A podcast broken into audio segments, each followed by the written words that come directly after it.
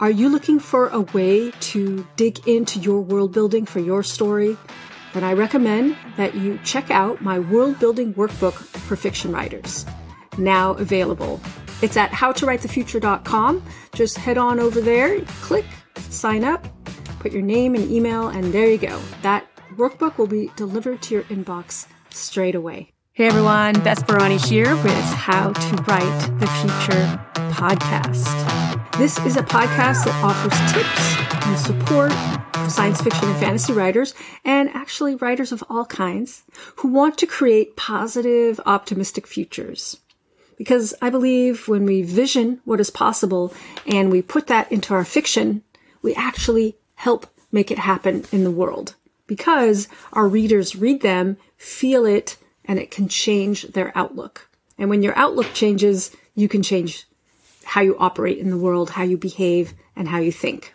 I am a science fiction and fantasy author and writing coach and consultant. I work with individuals and organizations to help bring stories to life. In previous episodes of How to Write the Future, I mostly shared my thoughts on various topics, helping fiction writers to build their worlds and edit and market.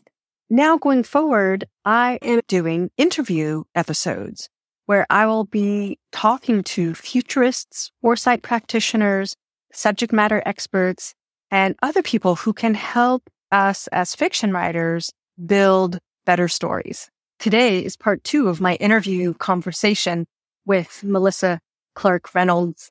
Melissa works as a futurist foresight practitioner She's particularly interested in the future of food and agriculture and climate. She also has a particular interest in pandemics, human and animal. She's studied a mixture of anthropology, epidemiology, and environmental planning and has spent almost 30 years in software development, a whole lot of it thinking about predictive analytics and how we might use software to analyze both pandemics and water pollution and other kinds of pollution. So she has a background in tech and quite an eclectic brain. Melissa and I met at a futures course in the UK last summer offered by the School of International Futures. She currently lives in New Zealand. She has a very impressive CV that you can read in the show notes, and I know her as a friend, very insightful, very smart, and very warm. Today, I'm excited to bring with you our conversation on time, and she asked me why I love writing science fiction. Enjoy the show.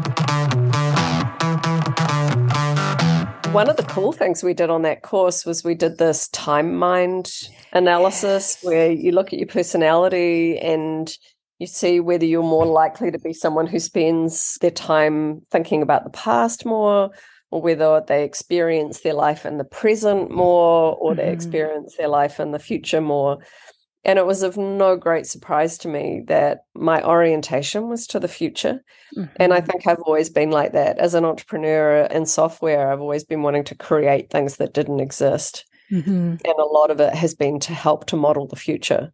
I'm curious for the mind time thing, if you also scored for any present time or past or mm, all oh, of the orientation. I had all of them. And I think, in a funny way, well, the thing that surprised me probably was that I was future first, past second, present third. And I think that kind of makes sense to me because quite a bit of working as a futurist is what I call looking back to look forward. So, this mm. idea of being very analytical about the past in order to understand patterns, particularly what's useful with the math that I've done and the anthropology, is they're both pattern recognition kind of sciences, I guess you could call them, or methodologies. Yeah. And so I think that we understand the future partially by looking at the past. Bill Gates really said it, but I like what he said this idea that when we try to look forward two years, we massively overestimate the change that will happen in two years, and we underestimate the change that will happen in 10. Yeah. And one of the things I find useful is to look back 10 mm-hmm. and you go, mm-hmm. oh my God, so much has changed in that 10 years. You know, yeah. what am I wearing? Mm-hmm. What what do my devices do? If I look in my backpack that I carry, and I've carried a backpack for like 30 years, these days I carry so many devices in there. So I find that interesting. Having said that, I probably carry two less than I did five years ago. right. Right. So it's an interesting, just little things like that. Did you have a landline in your home 10 years ago? We did not, but we were outliers 10 years ago not having mm-hmm. a landline. 10 years ago, we'd already completely cut the cable. In fact, we cut 20 years ago almost. Yeah. yeah. And so my daughter is 22. We've only had a television in the house so that we can play PlayStation on it. Oh, wow. We haven't ever had the television hooked up to a service. Mm-hmm, mm-hmm. And so you think about those, what you might be an outlier of 10 years ago may well have become mainstream now. So I think coming back to that question, I think that good futurists have got a good sense of the past as well. Mm. I don't know. Where hmm. did you fit? It was fascinating. I and wasn't surprised. I was oriented mostly toward the future, and then secondarily towards the present, and then the wow. third was the past. I am fascinated by the past, the far past, and the more recent past, especially more like a hundred years plus in the past. And yeah. I find the recent history of the last 100 years often very overwhelming emotionally, frankly. So it's just easier to look further back. And I'm fascinated by early human culture and all the new discoveries that seem to appear almost daily these days about that. Yeah, same. So both as a novel writer, a fiction writer, and as a systems thinker, like how are humans evolving? I look into the hidden past. What are the things that we don't know? Or where are the gaps in our stories? Where are the gaps in our knowledge? And also how is it that human culture doesn't get passed on as much. There are very few human cultures that really do a great job passing on stories from their ancestors. And actually, I heard a great interview recently with a woman who studies stories about the Aborigines of Australia and how they have carried on stories about climate change from like 10,000 years ago and yeah. how they have their very protective of their storytellers and it was mind-blowing and beautiful and also so telling of all the disruption that happens in human culture where stories don't get passed on. Yet some things do like i'm mostly of jewish descent. There's certain stories that have continued for quite some time and then others that are completely lost. The yeah. religion remains whereas the specific stories of why my great grandparents immigrated i don't have. Or my great great grandparents on the other side of the family i don't have. I have little tiny tidbits but yeah, I, am so focused on the future, but then I have a pretty strong grounding on the present. So I can be very practical about the present. And I, I've had one other family member take the test, my husband, and notice he is super oriented towards the past, super oriented right. towards the future, and very minimally towards the present, which is where he fills in the gaps where I kind of complement each other, especially with the past and the present. Yeah, it's fascinating. And his future orientation isn't really grounded in the present it's grounded in his imagination as I see it, and yeah. which is perfect because he's a writer too. We should put a link in the show notes. Absolutely. People yeah. could do the test if they want. It's free. It's um, free. It's such a simple test and a personal self assessment. And it helps you. The way they describe the orientation that you have is also very insightful. I hadn't heard it described in that way. And now I use it when I work with writers and noticing yeah. where they draw their inspiration, how they even think about the process of being creative. It's it's such a lovely lens. I'm yeah. really curious as to why you set your fiction in the future. Oh my goodness. Uh, well, to be fair, I have two other series. One set in a fantasy world, like a medieval set fantasy world, oh, yeah. and another set in contemporary times. So uh-huh. I'm actually all over the cool. place. Uh, okay. But yes, now uh, for the last six years, I've been working on my science fiction. Well, for one thing, I've always been fascinated by science fiction. I've always been drawn to it and not really understanding why, except that I noticed as a child that science fiction would be doing things that no other fiction was doing. They'd really right. be rearranging reality in some entirely different ways that I didn't see anywhere else. And so that that was interesting to me. And then number 2, I am interested in science. I was pre med for a very long time, from age six to age 19. So I was studying science every single year of school, and I love to understand how things work. I've noticed I've always naturally thought about well, what if it was this way or what if it was that way? You know, so I didn't even know it, but I was basically thinking like an, an engineer, and an inventor. And I didn't have the engineering background, so I didn't invent things except, well, stories. I invented stories.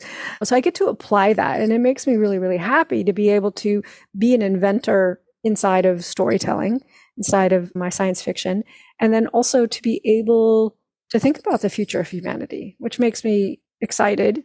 And I am trying to work out humanity's evolution in the next 100 years because my stories are set 100 years from now. And she's working on a cold case in this current book I'm working on that happened 70 years previous to her, which is our future. So I'm setting it in like 2060 or something, that backstory, which nice. I get to think about 100 years from now and like 40 years from now. And then I'm also doing, I'm doing backcasting. I'm sitting myself 100 years from now, looking backwards. What would need to have happened for the state of the world to exist as it does in the contemporary moment of my character story? And I have a lot of fun doing that. And I nice. think at the same time, I'm also writing murder mysteries. So that's a whole other yeah. like layer of storytelling that is not so charming and is not so exciting, but is just as intriguing to me. People's bad behavior, how do those get solved? How can I make up very difficult mysteries that my investigator has to solve, which involves things that we have to use today, things that we already use in problem solving and solving crime. And I get to invent technology for crime solving as well, which is like nice. five steps beyond what we have now. And to that end, I actually have been studying the history of criminology and the history of forensics and, oh, wow. and oh, finding it so fascinating and learning about who inspired Sherlock Holmes. That was a real person that Conan Doyle was inspired by. Who were the early detectives, investigators? A lot of the French were far ahead of everyone else, what they were doing. And all the specifics about that. And then also studying like what are the enduring aspects of crime solving that are going to have to be in play no matter if your tech is working and if your tech isn't working. yeah. um, nice. And so science fiction allows also for me to explore different cultures set at the same time because I'm putting these space stations around the planet and beyond and each one is can set up their culture the way they want and so I'm having fun playing with that because I want cool. to explore human behavior, human systems, different structures. And what would happen if this is the favorite writer's tool is what if, you know, what would happen if XYZ situation what if there was a space station much closer to the sun? How would the technology of that affect who the people were? And then there's a lot of factors in play that I'm thinking about. So yeah, no. there's something so I don't know how to say, just alluring about science fiction. And I've seen so many different stories that use science fiction to explore, obviously, where we are today. And there's something always very surprising about them. I just really enjoy it. And then just the romance, the adventure aspect of it. I could do it at any era, but I'm very future focused. So, so I've said it with some advanced space travel and things like that that nice. intrigue me. And I think the final component that it, that intrigues me for the kinds of stories I'm writing is I'm writing a lot of stories set around the planet Earth. And so I'm thinking about Earth as a globe and I'm thinking about all the different climatic changes that might happen and I'm in love with planet Earth because I'm thinking about it all the time from this um, what they call the overlook perspective. You know what astronauts get to see when you get to see the whole planet, it, and then just awe at. It's just amazing that we exist.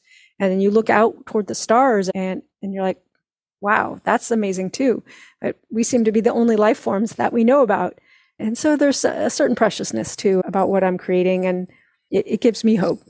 And that's also why I work on it. Yeah. Oh, I love that. Thank you for that answer. And it reminds me of Carl Sagan talking about the small blue planet. I was a tiny child when that first photo of Earth from space was taken. And I think there's something about being born around that time. I do believe that that photo of the small blue planet really changed the consciousness of how we see our planet. And so you see how small we are, how big the universe is, mm-hmm. yeah. Um, how precious that life on the planet really is. So I just loved what you had to say there. Mm, yeah, yeah. That's so wonderful. Well, I know we might want to wrap it up for this time. Yeah. Thanks everyone for listening. Right. And until next time. Thank you so much, everyone, for listening to my podcast. Your interest and feedback is so inspiring to me and helps me know that I'm helping you in some small way. So write long and prosper. Are you stuck and overwhelmed by world building? Then check out my new world building workbook for fiction writers. Head over to howtowritethefuture.com and sign up for yours today.